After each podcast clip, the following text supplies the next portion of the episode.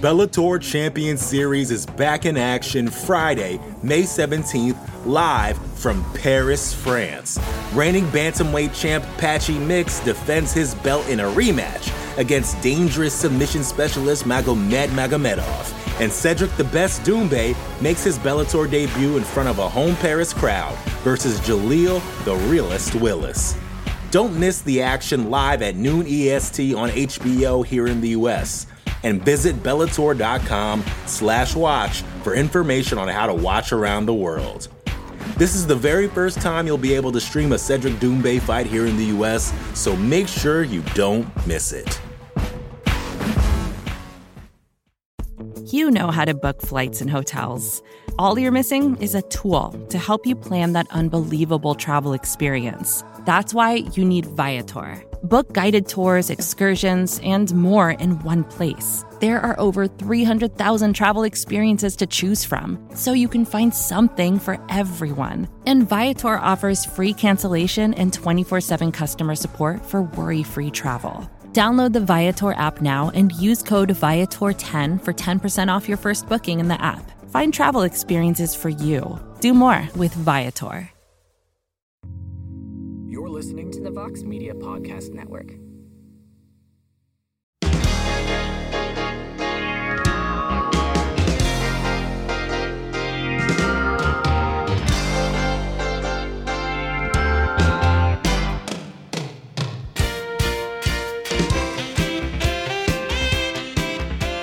All right, everybody. It is Thursday, November 16th, 2023, and it is indeed a heck of a morning. We are live on the MMA Fighting Twitter space. You can hear the show in its entirety shortly thereafter on the MMA Fighting Podcasting Network, which is, I mean, I'm being a little bit biased. The MMA Fighting Podcasting Network has been electric, to say the least, after the ranking show that just exploded in format, I would have to say. It was uh, a lot of Boston Mike. It was full proof of why I host these shows, and I'm not really allowed to be a panelist on these shows because I'm a stubborn prick, and the Boston Mike comes out, and even when I'm wrong, I'll never admit it on shows like that. But it was a fun listen. If you guys want to go back and check it out, go check out the ranking show. The first like 50 minutes, it's a courtroom setting. The Honorable Judge Alexander K. Lee was presiding. I thought he was my best friend. Turns out I was set up from from the from the get go, and we were arguing whether or not Jon Jones or Tommy Aspinall was the number one heavyweight in the world, and it was a heated discussion. So go check that out on the podcasting network. But we're here to talk about other things. It is Thursday. It is a very busy day. We have a lot going on here at MMA Fighting. We have this show. We have BTL at 12:30 p.m. Eastern Time. Jed Meshew returns. He will be joined by very special guest, maybe the man who had the most vicious finish of the entire weekend in combat sports, former UFC fighter, current Gamebred bare knuckle fighter, Randy Costa, fresh off his teeth-shattering win over Jason Knight. He will join us to recap that and, and talk about the big news going on in the world of mixed martial arts. So that should be a lot of fun. We'll be recording a brand new Damn They Were Good a little bit later on today. I think you guys are going to dig it. And there's just a whole bunch going on. So we're also on the eve of Bellator 301, which may be the final Bellator event. Who the hell knows? It, it's probably going to be the final Bellator event, at least under this current ownership. And boy, it's hard to get people to care when the promotion doesn't even really care, huh? It's kind of a tough hang. And it sucks because the card is by far the best of the weekend. Like it's way better than the UFC's card. We have the fight of the weekend for sure with Patchy Mix and Sergio Pettis for the undisputed bantamweight title. Yaroslav Amosov versus Jason Jackson will be an interesting battle, and the card's just really, really good. But it's just Bellator's just kind of going out with a whimper, and it's tough. But then we get the UFC on Saturday, and that card is not very good. Uh, the main event's pretty should be pretty fun between Brendan Allen and Paul Craig, but the rest of the card, outside of like two or three fights, not great. But the good news is it's a 2 p.m. Eastern start time, and that always bumps things up at least like a half a point, if not a full point. So uh, we can talk about that. We can still talk about the hangover UFC 295, the big news in the sport. We could do it all. And we're going to kick things off. Let's go to you all. Uh, let's go to holding hands and throwing fists. Love that name. How are you? Uh, you're muted. You just got to unmute yourself. Hey, sorry about that, Mike. All good. How are you? Awesome. Yeah. Uh, thanks a lot for having me on the show. Uh, my wife and I are huge fans, uh, and this is uh, truly an honor. So thanks a lot, Mike. Hope you're having a heck of a morning. Yes, um, you too. Just a quick question, uh, just for fun. Who do you think is the best dressed person in MMA right now? The best dressed person in MMA? Yeah. Oh man, it's a great question. I got to tell you, uh, I thought Alex Pereira looked like a couple of Billy on Saturday when he walked in. He had the the suit, but he had the black non-collared shirt. He had the chains going. He looked tremendous, and Yuri looked tremendous too, with this sort of samurai gear.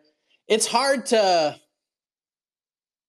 it's hard to go against Conor because I think he kind of set the table for all of it. Conor suits are probably half of my salary each, and yeah, but I was impressed with uh with Yuri and Alex, but it's probably got to be Conor. I would I, I feel pretty good about that. Do you have anything else holding hands?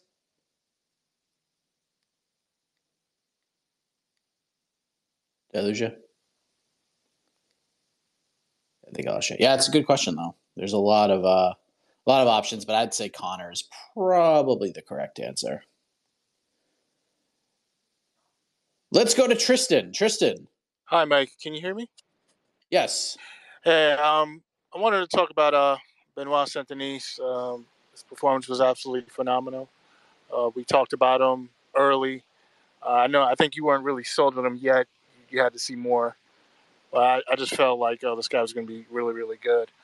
Um, heard him with Ariel, I think yesterday. Um, spoke speak about you know his uh, his past and um, you know being in the military and things of that nature, and then um, talked about a little bit about his future, about being BMF. That's why he wanted Justin Gaethje. Um, I'm with with Benoit Saint Denis.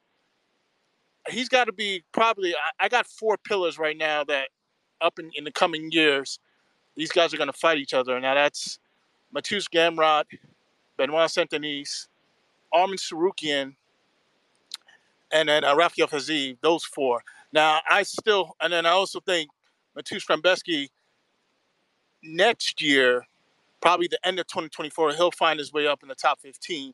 It's just the problem is he's got to get better fighters. He's got. Uh, I know if you expressed that that the three fights that he had, no, you know, wasn't really you know, these were guys that are not really good. So next year, I, I expect him to start getting probably from the 15 to 20 range of fighters, those rankings, maybe a Thiago Moises, maybe a Drew Dober, someone that has uh, hard fights. I on I know I felt like he should fight uh, Ludovit Klein. I think that's a good matchup. So I think he's going to be in the mix. But for now, it's going to be those four pillars. Do you, do you, do you think th- those are the guys that are up and coming that we're going to be talking about in the coming years, maybe fighting for titles at some point. So, uh, you know, just your thoughts on that, your thoughts on Benoit Saint Denis from where he was to where he is now. And that's all I got, Mike. Thanks. Thanks, man. Yeah, I mean, I'll be honest. Uh, the Elizeu Zaleski loss did not give me a lot of hope. I understand it was short notice. I understand he was up a weight class. I saw the durability, and that's a cheat code in a lot of respects. And then he beat Niklas Stolze, finished him, treated Gabriel Miranda accordingly, finished him in just over five minutes. I was a little more sold on the Bonfim fight, but not completely there because I I thought Bonfim just had a terrible game plan, and it kind of led to the sort of fight that doesn't let Benoit shine. He did end up winning, but it was a hard fought fight. But it was after the Thiago Moises fight, that was it. I was like, all right, this dude is legit because he beat the hell out of Thiago Moises. And a lot of people don't give Thiago Moises the respect that he deserves because he's a really good fighter, very solid, super defensively sound fighter. But not that night. Benoit just beat the hell out of that dude. And that was just a that was just a thrashing. And from that point on, I was like, all right, let's go. And then maybe my favorite Otno point of all time was like turn him around in two months and have him fight Matt at MSG. That's the one. And he just beat beat up Matt Frevola. That head kick was nasty. That's going to be one of the knockout of the year. I think it's probably one of the 10 best knockouts of the year. And dude's real good. Dude's real good. Here's the problem, though, with Benoit Saint-Denis and some of the other names you mentioned. Uh, you did mention Gamrot, and he got a big fight. Fiziev got a big fight. Tsarukyan's about to get a big fight, but it took all of them a very, very long time to get those fights. So I don't know. Jalen Turner's still kind of hanging around. I don't know if he's going to be a lightweight. I don't know if he's going to be a bantamweight or not a bantamweight, a welterweight. You got Renato Moicano, who we haven't really seen him. It's been a minute since he's fought. Elves Brener's looked real good. I mean, there's a, a lot of guys at 55. Like, there's a lot. There's a lot. Jakar Close has been good, but he hasn't fought in a while. Sadikov's fun. I mean, there's just lightweight's the best division in the sport. It just it just is the best division in the sport. So yeah, I it's gonna be tough. I would say I put Brener probably in that discussion as well. I really liked what he has done. Rebecki, I think he's going to have a little bit more of a slower role just because, like you said, he just hasn't had, and it's not his fault.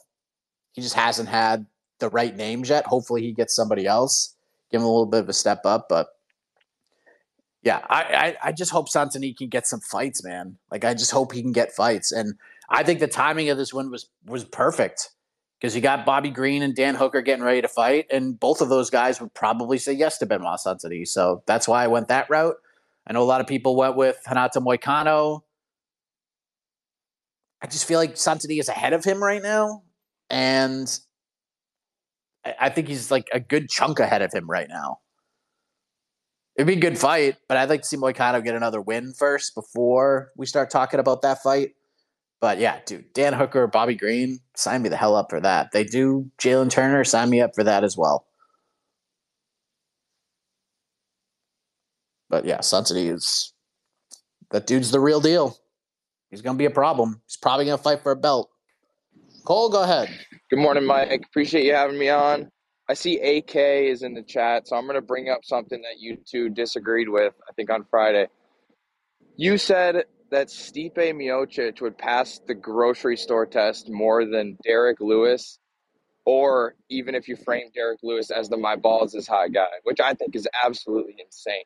I think Lewis today would pass the grocery store test way be- way easier than Miocic. So I'm on AK's team with this one. That's fine. Um, I don't think you're right, though. I don't think you're right. I don't know. They're probably the same, honestly. They're probably the same. Stipe's been in some big fights, man. He's had some big moments. That rivalry with DC was a big one. It was a big rivalry. His first fight with Francis Ngannou was a massive fight. It was huge. And then he fought him again. And look, look, we love Derrick Lewis as hardcore fans. I don't think he passes the casual test as much as you think he does. He had the balls is hot moment, but I, I don't know. I don't know. But look, we're heated. I said some things. I think Stipe is a bigger name. I do. Doesn't mean we like him more. Doesn't mean he's more popular. Like overall, like we would root for Stipe over Derrick Lewis if they fought each other. I think Derrick Lewis would get the uh, the better reaction. But who knows? I could probably go to the grocery store and nobody will know who either guy is. Like that's very possible as well.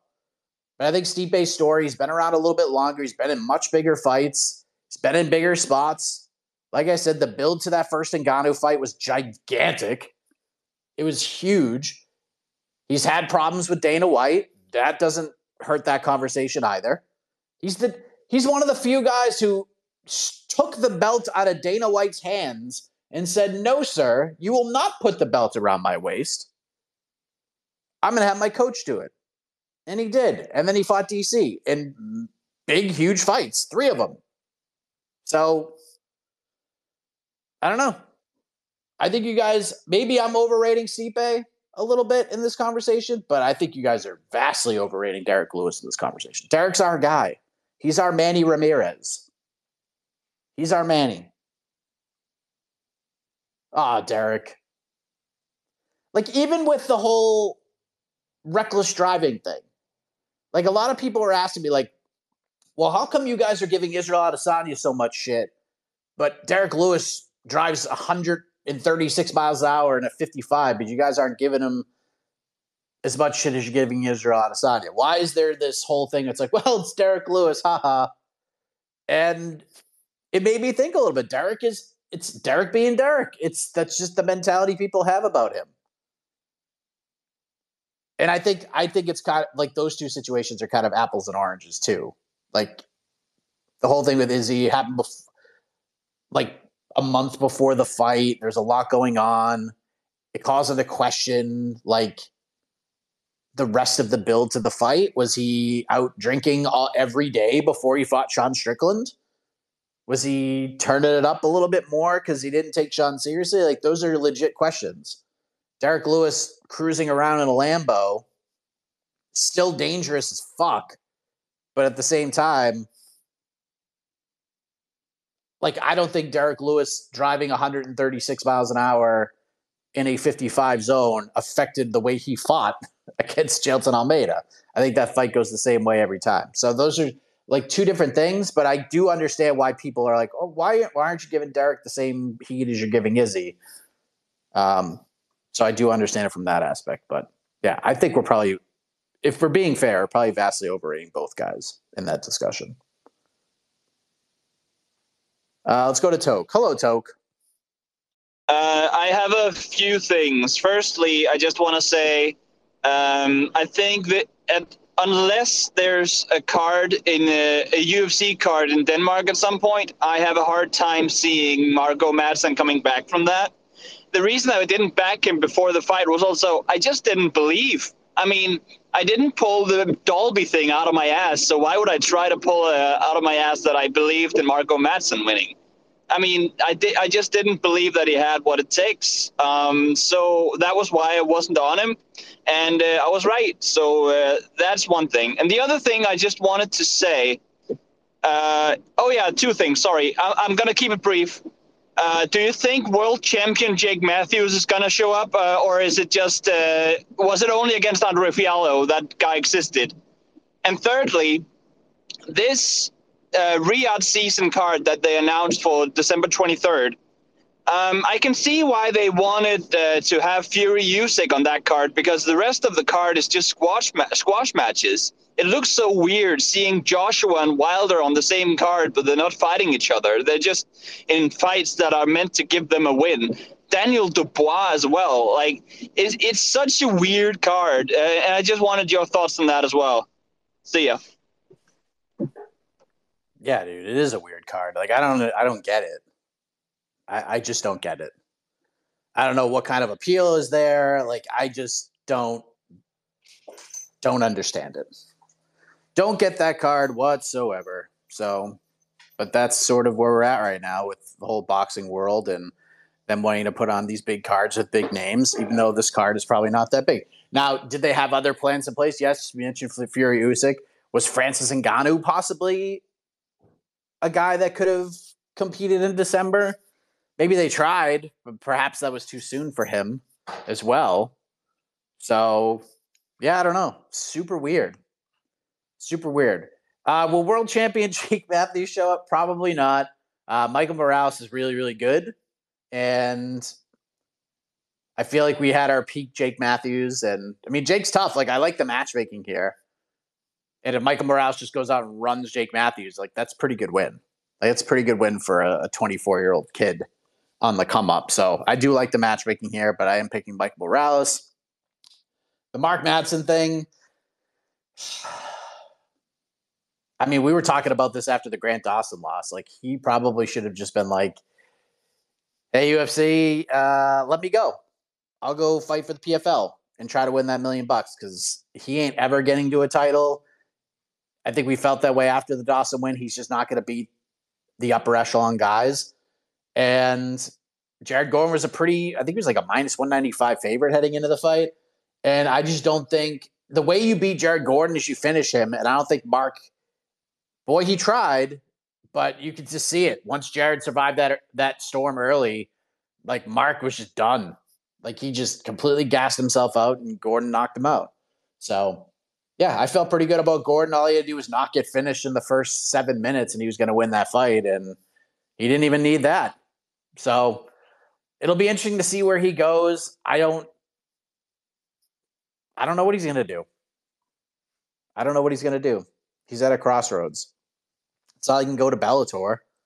So, yeah, his options are not a plenty, if you will.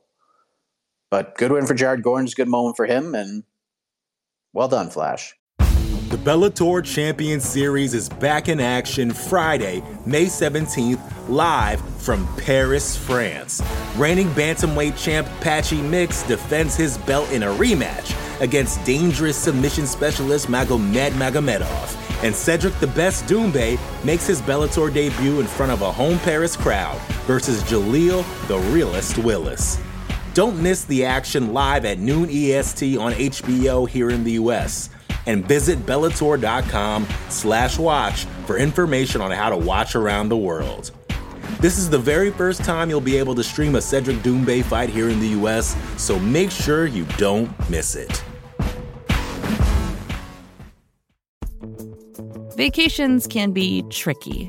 You already know how to book flights and hotels, but now the only thing you're missing is you know, the actual travel experience. Because is it really a vacation if you're just sitting around like you would at home? You need a tool to get the most out of your time away. That's where Viator steps in. You can book guided tours, activities, excursions, and more in one place to make your trip truly unforgettable. Viator has over 300,000 travel experiences to choose from. Everything from simple tours to extreme adventures and all the niche, interesting stuff in between so you can plan something that everyone you're traveling with will enjoy. Real traveler reviews give the inside scoop from people who already been on the experiences you're considering, so you can plan with confidence. Free cancellation helps you plan for the unexpected, and 24 7 customer support means you can travel worry free. Download the Viator app now and use code Viator10 for 10% off your first booking in the app. Find travel experiences for you. Do more with Viator. Clay, go ahead. Hello, Mike. Good morning. Uh, I would like to thank you uh, to you because of the show that you put on yesterday, especially the MMA fighting uh, global ranking, and you know with the AK being the judge. That was some great content. Uh, thank you very much for that. And uh, my question to you is that why don't any, why don't why can't I see anyone clamoring for a rematch between Poatan and uh, Yuri? Oh, that's a good question. I, I look, I don't want to see them run it right back. I really, I don't. I don't. I know people question the stoppage. I don't understand why, if we're being honest. The stoppage was fine. Like the aesthetics of it were not good. He cracked Yuri. Yuri was in trouble. Yuri shot the takedown. He had his arms locked. Pereira's landing those shots. His arms went limp, and then he just kind of collapsed to the floor, and Pereira ended up in mount. And it just would have gotten worse for Yuri. So I don't have a problem with the stoppage. Was it maybe a tad early for a main event? Yeah, I guess, but I didn't have any issue with it at all. Having said that, do I think we're going to see these guys fight again? Yes, I do. Do I think we're going to see these guys fight a third time? Yes, I do. I have a feeling that the Alex Pereira, Yuri Prochazka story has more chapters to be written. It's just not going to happen now. It's just not going to happen next. It's going to be real interesting to see. Now, could that be, is that an option for Pereira? Because the fight we all want to see is him and Jamahal Hill. I want to see that fight. That's one of my most anticipated anticipated fights of the year. But you can't bench Alex Pereira for another eight months. You can't do it. He's got to fight. He's got so much momentum right now. He just made history. He's broken the sport, and people love him. Like I talked to people who are at MSG, they freaking love Alex Pereira. He was getting the biggest pops of the whole night. And he's from Danbury, Connecticut. He's not from New York City, but he's getting the big pops of the night. People love Alex Pereira. So they gotta they gotta fight him. They gotta put him out there. I thought the Izzy call out was absolutely brilliant. I saw some people like I saw Daniel Cormier be like, nah, nah, you're kind of going backwards. I don't think so at all. He's not going to wait eight months to fight. Why would he? He has the chance to possibly headline UFC 300 with Israel Adesanya. That if they don't book Conor versus Chandler, Pereira Adesanya, the third fight for the 205 pound belt, is a massive fight. That's huge. I thought the call was brilliant. Do I am I confident that fight happens? I'm not really sure. I'm kind of stunned Izzy isn't all over this. I get the whole I'm taking time off and maybe he's taking it very seriously. And if that's the case, like I don't care what the opportunity is, and I'm just gonna wait because I want to take this time for myself. Kudos to him. He deserves a ton of credit for that. But at the same time, he's getting up there in age, not a young man. And you have to think he doesn't have a ton of fights left in him. And unless he just leaves middleweight to bulk up and becomes a light heavyweight, I don't think he's going to get another shot at the light heavyweight title. I think this is like his only chance to get it, and it's a huge fight. So I could see that. The other option, and you guys aren't going to like it very much because I don't think he's going to fight. I know Ankalaev and Johnny Walker are fighting in January. I don't think the winner of that, maybe if Johnny wins, maybe they do Pereira, Johnny Walker. I don't think they're going to do Pereira versus Ankalaev. I just don't see it happening. We are possibly living in a world where we get Alex Pereira versus Anthony Smith for the 205 pound title. And I know you're all rolling your eyes, and I get it, but there's a there's some beef there. There's some headlines there. Anthony Smith talking a lot of trash. Pereira talking back, and we got to keep this guy busy it's a rivalry fight. Why not? Smith's at least coming off of a win. So you could do that, but you got to keep him busy. Pereira's on the cusp of being a superstar right now. You can't bench him. And if you throw him in there with Anthony Smith and he just runs Anthony, you can still do the Jamahal Jamahal Hill fight, and that's fine. I see your thumbs down, CV, but this is the UFC. You would how would you be totally shocked if the UFC booked that fight? I wouldn't. I wouldn't be shocked at all because you can't bench him. You can't bench him. And I just don't know if Ankalaev's the guy. Could they do Johnny Walker? Shore if he beats Ankalaev, but I don't think he's going to beat Ankalaev. So, and I just don't know if they're going to go right to Pereira versus Ankalaev. We'll see. Go ahead, four I'm actually okay with that booking. Um, I imagine if that fight was actually to be made, I could see Pereira as the you know, minus like 350 favorite just because I was just thinking about it as you were talking about it. Anthony Smith didn't look that great against Ryan Spann. But um, I wanted to actually talk about uh, Bellator. I'm actually very intrigued. You are right, it is the best card of the weekend. The fight that I'm looking forward to the most is uh, Patchy Mix versus Sergio Pettis. I know Sergio has been the underdog in his last couple of fights, and he has been able to come through. Something is telling me that this is Patchy Mix's moment. Um, the way that he ended up knocking out Raufeon Stots, and Raufeon Stots is fighting Danny Sabatello, which is another good fight too. Um, how do you see that fight playing out between Pettis and, and Patchy Mix? And do you favor Sabatello um, and versus Stots now that it is a three um, round fight as opposed to their fight last time, which was five rounds? And uh, lastly, I don't know if you've seen the the line for uh, Jordan Levitt versus uh, Chase Hooper. I think it's pretty uh, outrageous that they have Chase Hooper that big of a favorite. I don't know if if I'm uh, putting any money down, I'm putting it on Jordan Levitt. All right, Mike. Uh, let me know what you think. Uh, thanks, man. Yeah, I'm looking at it right now. I mean, the line's closed a little bit. Chase Hooper's a minus 218 favorite. The comeback on Jordan Levitt plus 180. I think it was like up to like 285 or something for Chase which is kind of crazy. I mean, I understand why Chase is the favorite. I mean, these are two grapple heavy guys. Chase is bigger. Chase, while not the most aesthetically pleasing striker of all time, he's a better striker than Jordan Levitt is. So I get why he's the favorite, but there is value on Jordan Levitt. I totally understand that. So yeah, I thought that line was kind of wild, and I know Jordan thought that line was kind of wild as well. But yeah, I think it's starting to close in. I think by the time they fight, I wouldn't be shocked if Chase Hooper is like a minus one ninety five or something like that. I just, I think Chase is just a little more well rounded. Like the, the grappling exchange between these two guys are going to be super fun. Chase is just bigger. I think he's a, a bit more athletic than Jordan is, not by much, and I do think he is a he is the better striker here, but not by a whole lot. It's not like he's fighting Benoit Saint-Denis in there. So yeah, it's gonna be an interesting fight. I understand why there's value on Jordan. I understand why there's a bunch of money coming in on him. So that'll be an interesting fight. What's the odds on the Patchy Mix? Almost pretty much a minus 200 against Sergio Pettis. Um, it's a great fight. It's the best fight of the weekend. It might even be the best fight of the month, and that includes the two title fights at UFC 295 it's just a great fight. Like after Sergio's win over Patricio Pitbull, I was like, damn, I can't wait to see him and Patchy Mix fight. And Patchy has just been on fire. There have been a lot of questions about Patchy.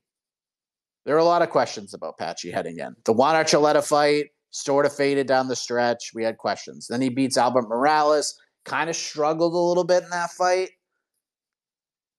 And then he fought James Gallagher. It was a big rivalry fight misses weight, ends up getting the finish in the third round. Fight was probably even after two. And then he kind of got it together. The Kyoji Horiguchi win was super dominant. But the Magomed Magomedov win, that was the one where I was like, wow, this dude might be the best bantamweight in the world. And then the Raufeon Stots knee, I was like, geez, Louise this guy's a problem. But Sergio is just a guy that everyone continues to count out and he continues to deliver great performances. So I cannot wait for that fight. I really can't.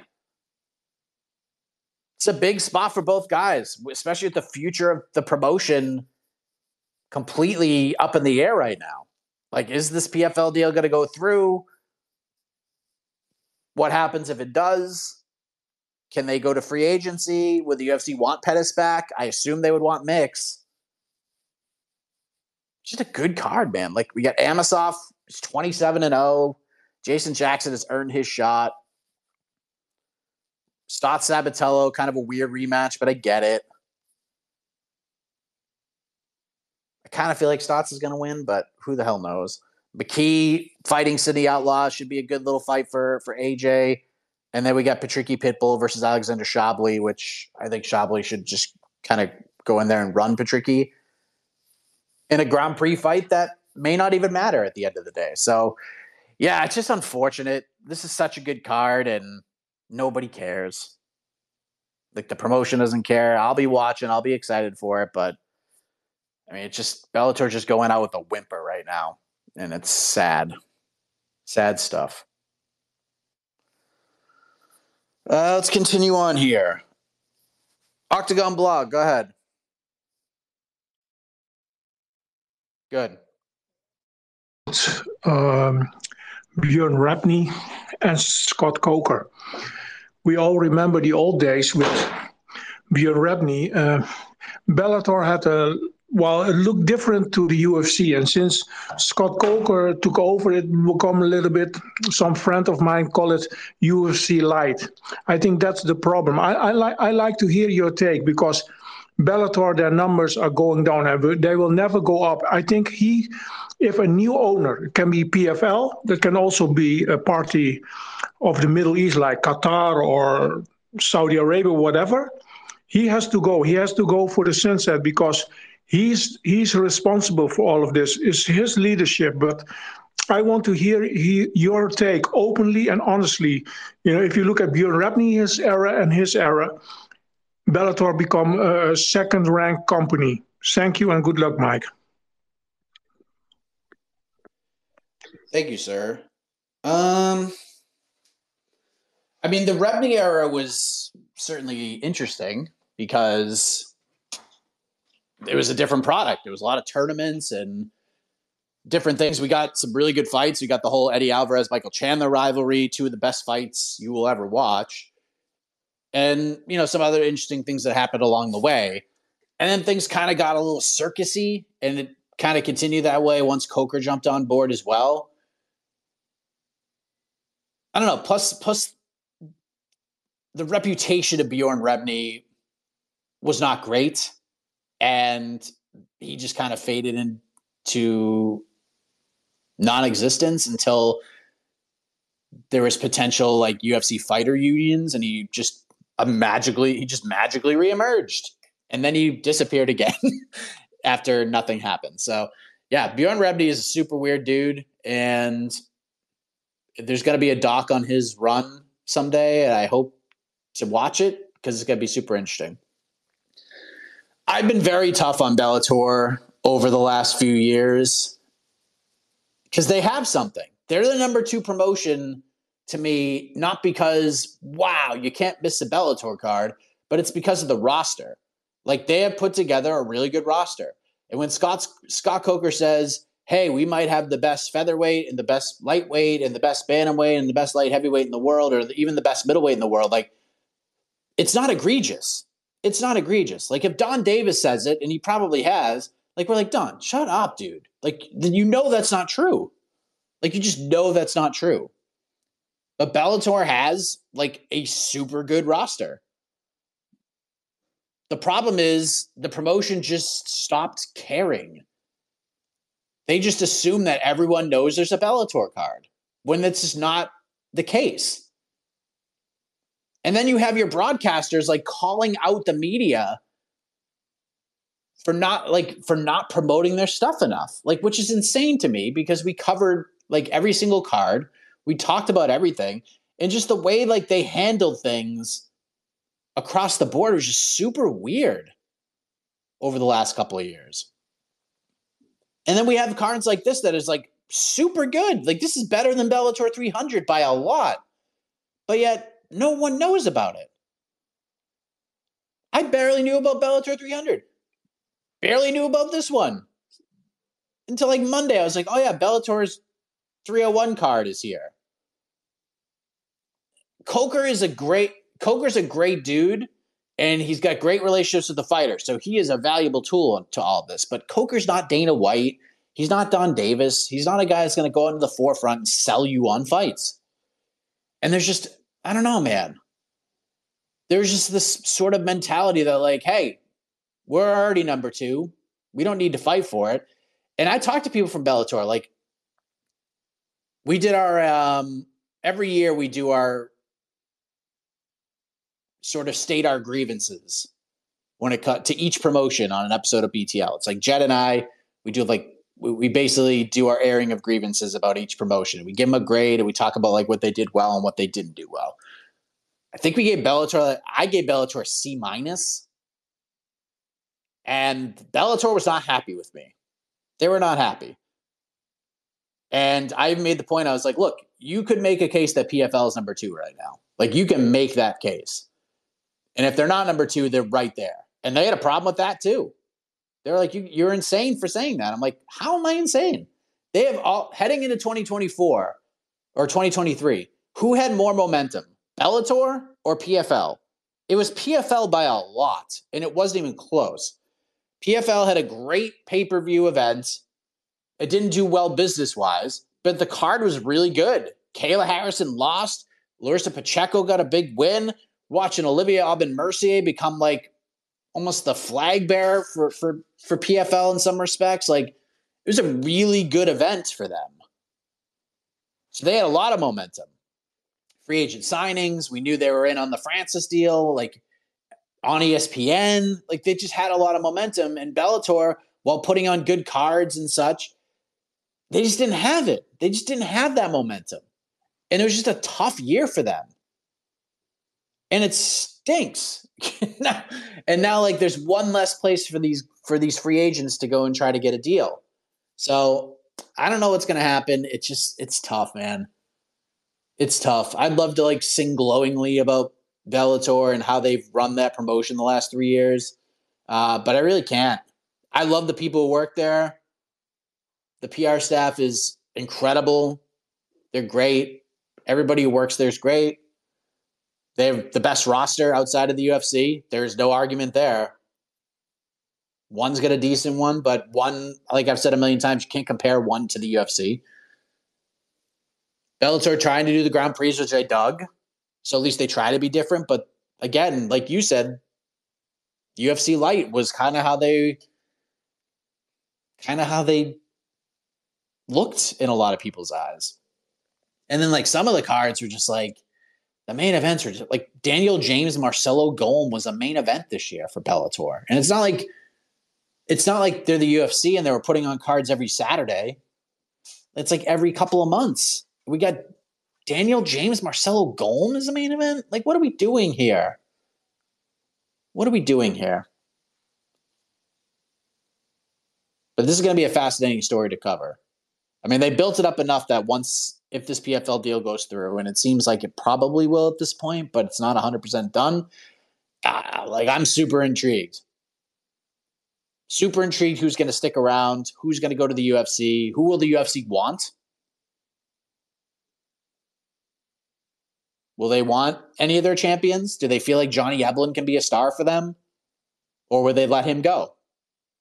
Would they sign AJ McKee? I kind of feel like they would. Kind of feel like he's a no brainer. Would they bring in Patchy Mix? Would they bring in Vadim Nemkov? I'd like to see them bring in Kyoji Horiguchi.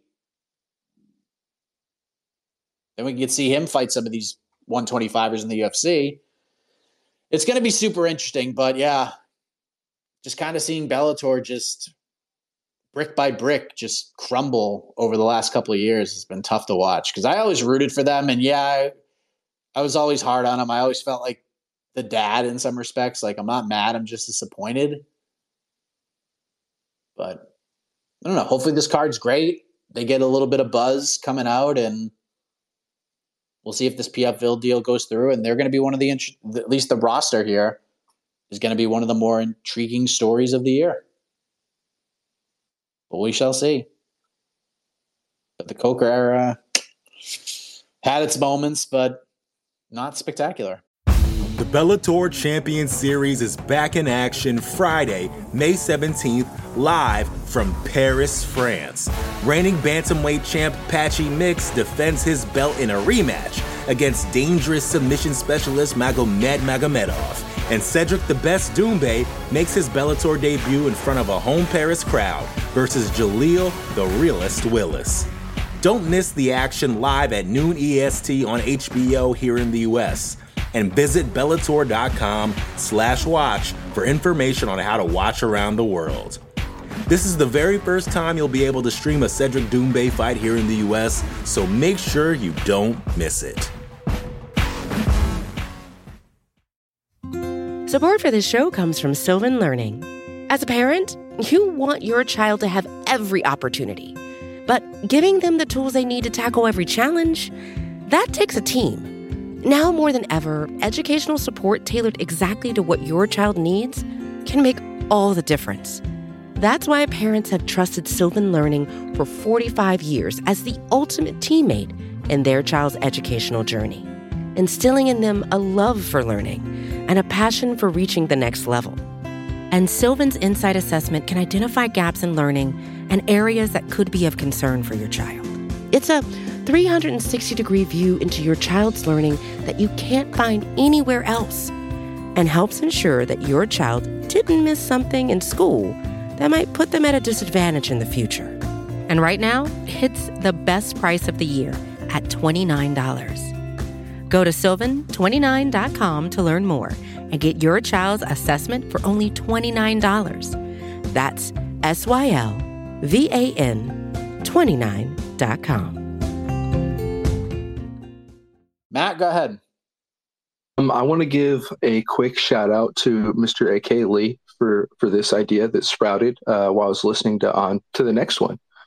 He was talking, um, and and this is in relation to Paddy Pimblett's next fight if he wins against Tony. He was talking about Gregor Gillespie coming off of the couch, and I think that that is the perfect setup for Paddy.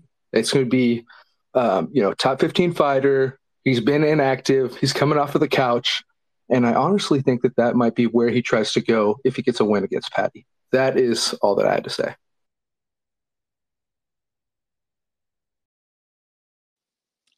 I don't know.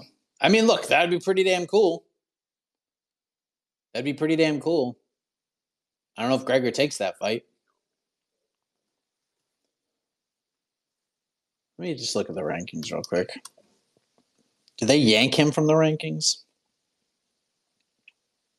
Yeah, they ranked him. They they yanked him from him.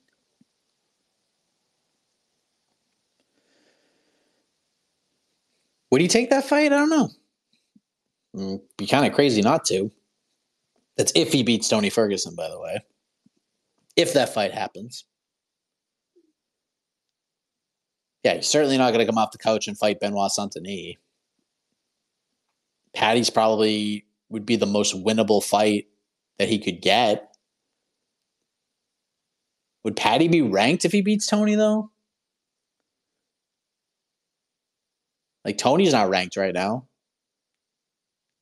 Unless they're like saving RDA to pull him from the rankings until this fight ends or something. I don't know. But Drew Dober's number 15. Would you rank Paddy over Drew Dober if he beats Tony Ferguson? Would you rank him over Renato Moicano, Bobby Green? I don't know. But yeah, I mean, look, if you're Greg Gillespie, that's probably the best and most winnable fight you can get after not competing for a hot minute. So yeah, I mean, I'm I'm not against it. I'm not against it. Be a good idea, but will it happen? It's a whole different question altogether. He didn't want to fight Tsarukyan. Uh, as well, Sup, go Mark ahead. Heck of a morning. Just want to uh, ask two things. Firstly, with uh, this Saturday's fight. I'm just curious to know your thoughts on Brendan Allen. Um, compared to some of the other prospects like Bo Nickal, Ikram, uh, Dricus, and Hamza, do you see um, Brendan Allen the same um, type of picture as in the sense that he's definitely got the potential to be a future contender or title challenger? You know, because uh, um, in my opinion, I, I definitely see um, flashes of it. And I definitely would say he's a quite a talented fighter, but I'm just not sure where to bubble him right now because um, a part of me feels like he could be like Costa when he first came out, and you know everyone was saying he was like really the next big thing around time Adesanya was rising, but then he could be, you know, maybe he could be one of those slow starters, you know, um, like uh, Masvidal was. Obviously, not in the same sense as a journeyman, but just someone who, you know, I guess has to win some fights, really build his brand up because he's just been like Arman Tsarukyan. He's taking a lot of lower ranked fights or just easy fights, and whenever he tries to get a big event fight, just never seems to happen for some reason. So I'm curious to know your thoughts on that. And and the second thing I just wanted to ask, um, uh, I'm just trying to think the question. Um, yeah, I just wanted to touch on briefly.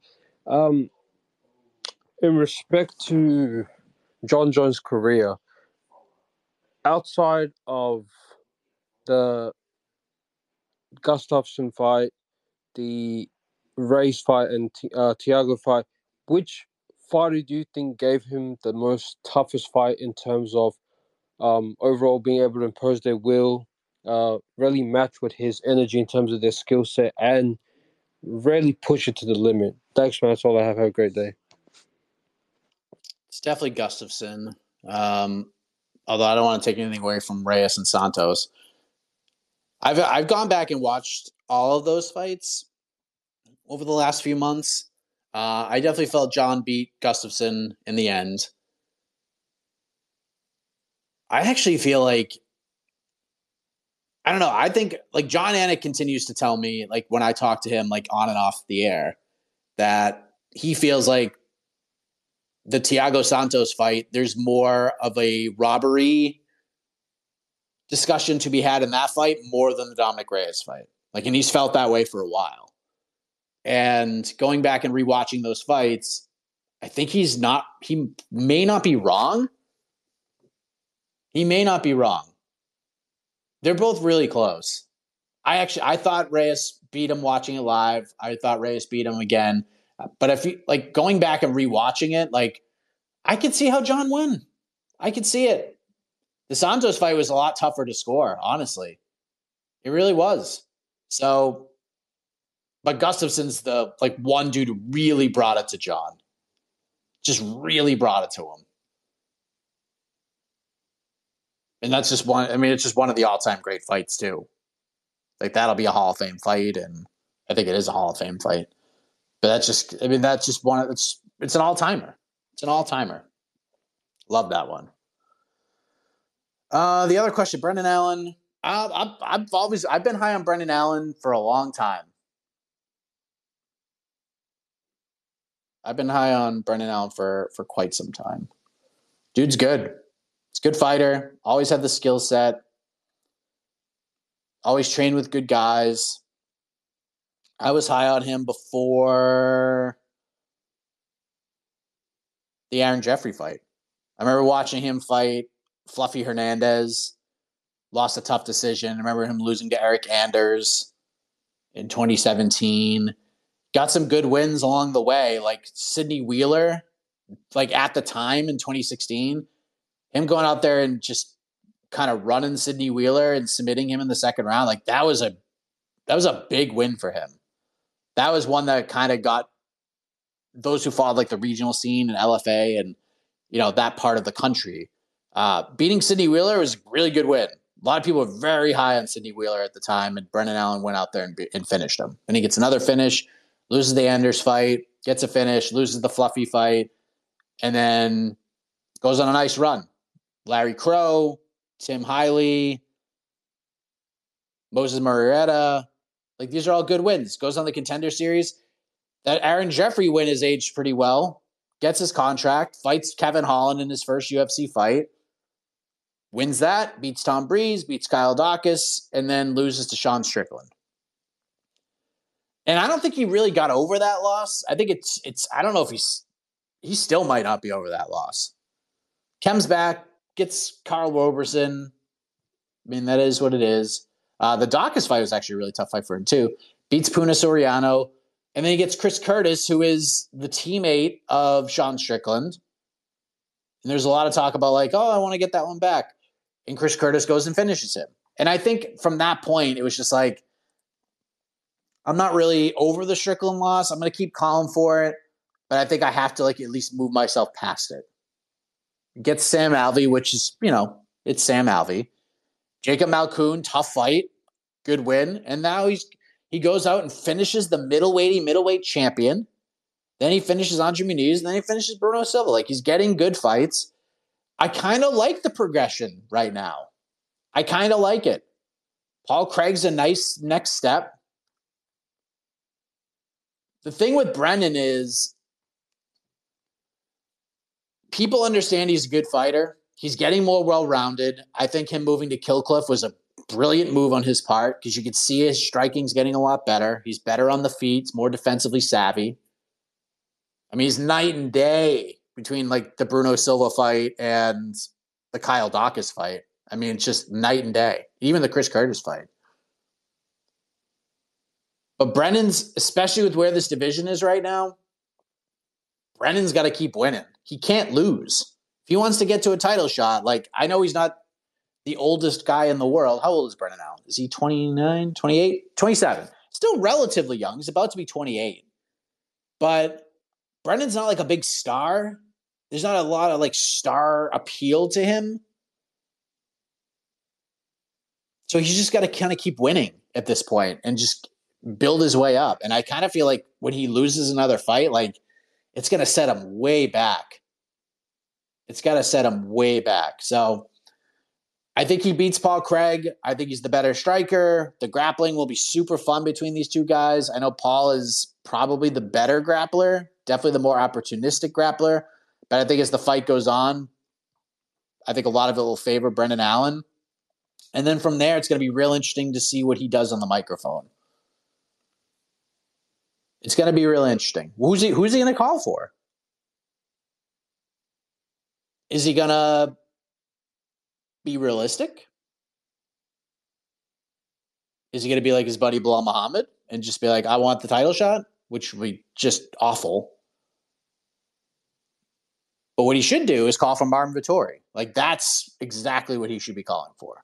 He goes and beats Paul Craig. He should be calling for Marvin Vettori. Realistic fight, a fight he could get. He can call for Hamzat, but I don't think Hamzat touched that fight with 10 foot pole. He can fight Jack Hermansson. I don't know if anyone's really clamoring for that one. Maybe he goes for Cannonier again. I don't know. But I like the Vettori call it. I think that's like a good that's a good one. Go for Vettori. Maybe go for Paulo Costa. That's not a bad one. If they don't do Chimaev Costa. But winning the fight is not going to be enough for Brendan Allen. It's what he does on the microphone. If he if he has a good promo and a realistic call out, it's going to be a really good night for him. I just there is a part of me that's like Brendan's going to have a, a great performance. He's going to probably finish Paul Craig, and then he's going to make a call, and I'm just going to be like, ugh, why? But we'll see. I like Brendan a lot, though. Uh, CV, go ahead. Hey, Mike, Heck of a Morning. Um, yeah, uh, great ranking show. Um, I think you guys should do that. Um, uh, what would you call it? Like a trial or a case or a judge format. Uh, pretty pretty fun listen. Um, just two quick things for me. Um, first off, um, what are your thoughts on the um, um, UFC Shanghai being relocated to the Apex? Uh, kind of think that's a blessing in disguise. Uh, just because um, so they can hold like a proper like uh, return to uh, China uh, China show for next year. Um, like personally, I think like Weili should be headlining uh, a China show, and uh, Song Yadong is cool and all, but uh, he's more more of like a, a co-main event guy, if you ask me. Um, second thing is, um, I remember last week um, during the 295 broadcast, forgot who tweeted it, but um, they did mention that. Um, so lot, that that was on November 11th, and that was apparently like um, that marked like the 30th um, anniversary of the UFC, and um, it, it was kind of weird that like nobody mentioned it at all during the broadcast. I kind of agree with that, and um, super random, but like um, yeah, they, they can be doing more with the 30th, 30th anniversary um, promotion and stuff. Um, like I remember, like I forgot when this picture was taken, but do you remember, um, like a long time ago, all the champions had like um had like a picture together. Like you had Frankie Edgar there, Dominick Reyes, um, Dominick Cruz, uh, Aldo, and and all those fighters. And I, I don't know, man, would it be kind of cool to have like all the all like the current champions like have like a picture right now, um, just to com- commemorate the 30th uh, anniversary. Um, that's it for me. Thanks. They could have done a lot more. They could have done a lot more. And not even with the current fighters. Like, I'm not even talking about that. They should have done a lot with past fighters. Like, that's great. You have a roundtable with the UFC one guys on UFC Fight Pass, which like 11 people have right now. But that's not what we're talking about. Like, they should have done like and I know they had shows of like, here are the 30 greatest fighters of all time. That's great. That's on Fight Pass. What they should have done is they should have taken those 30 that they ranked and they should have brought them all out individually during the fucking broadcast. like, that's what you should have done. Didn't have to be this whole ordeal, but just bring them out. Like, the beginning of the card, just bring them all out.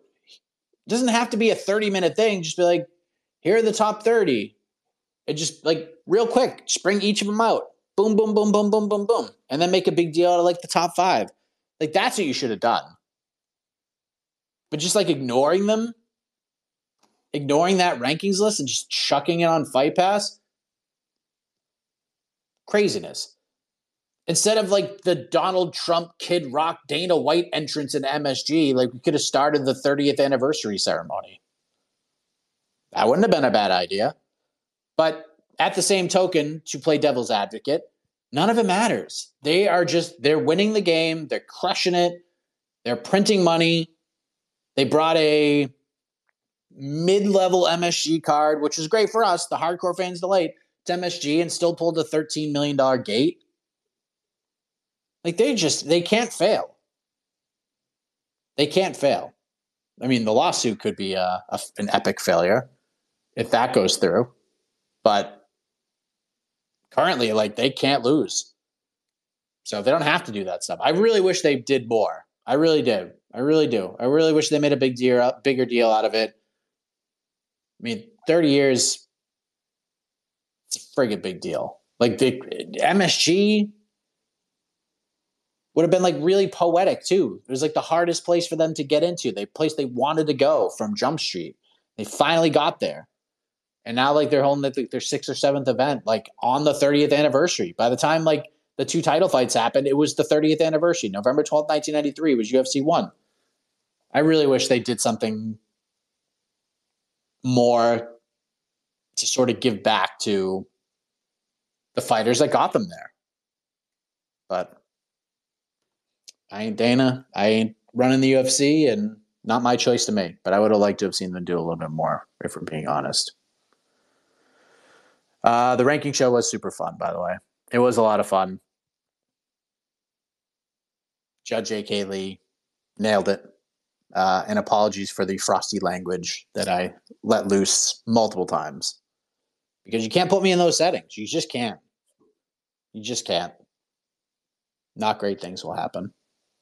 But all right, we're done. Uh, thank you all very much. Great questions as always. We will come back tomorrow and we'll do this all over again at right around 10 15 a.m. Eastern time. Free for all Friday. I'm not sure if we'll have right, the weigh-in results for UFC Vegas 82. Maybe the the weigh-ins will be ongoing as we're live, and that's always a fun treat. It is an early card on Saturday. Get you ready for Bellator 301. Maybe the last Bellator card ever, and we'll have a lot to talk about. Don't miss BTL.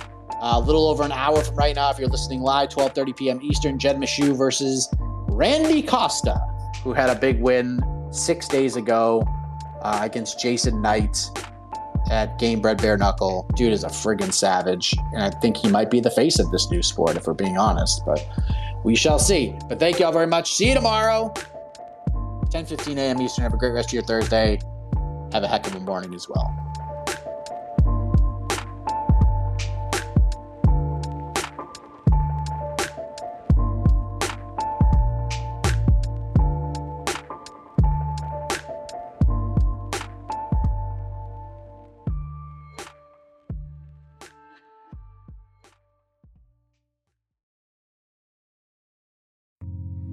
You're listening to the Vox Media Podcast Network.